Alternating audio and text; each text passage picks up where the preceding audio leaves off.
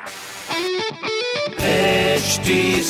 Cast आप सुन रहे हैं एच डी स्मार्ट कास्ट और ये है live Hindustan production hi welcome to H D smart cast मैं हूँ आरजे सोना आपके साथ और आप सुन रहे हैं कानपुर स्मार्ट न्यूज़ कानपुर की सारी स्मार्ट खबरें इस हफ़्ते मैं आपको बताने वाली हूँ। तो सबसे पहले बता दूँ कि भाई, कानपुर मेट्रो में तैनात सुरक्षा कर्मी इस समय प्रशंसा के पात्र बन रहे हैं। इन नौ दिनों में सत्रह बार लोगों के छूटे हुए सामानों को वापस लौटाया गया है। इस बात से खुश होकर शहरवासी सुरक्षा कर्मियों के लिए प्रशंसा पत्र, यानी कि अप्रिसिएशन पोस्ट भी लिख रहे हैं। तो आप भी लिखें बिकॉज़ किसी को अप्रिशिएट करने में कोई पैसे नहीं लगते।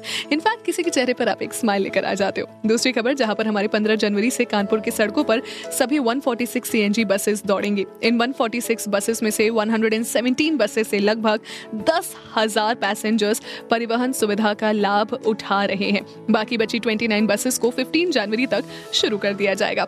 तीसरी खबर, जहाँ पर हमारे देश के स्मार्ट शहरों की मंथली रैंकिंग में कानपुर शहर आठवें पोजीशन पर पहुँच गया है साल 2021 के नवंबर महीने में।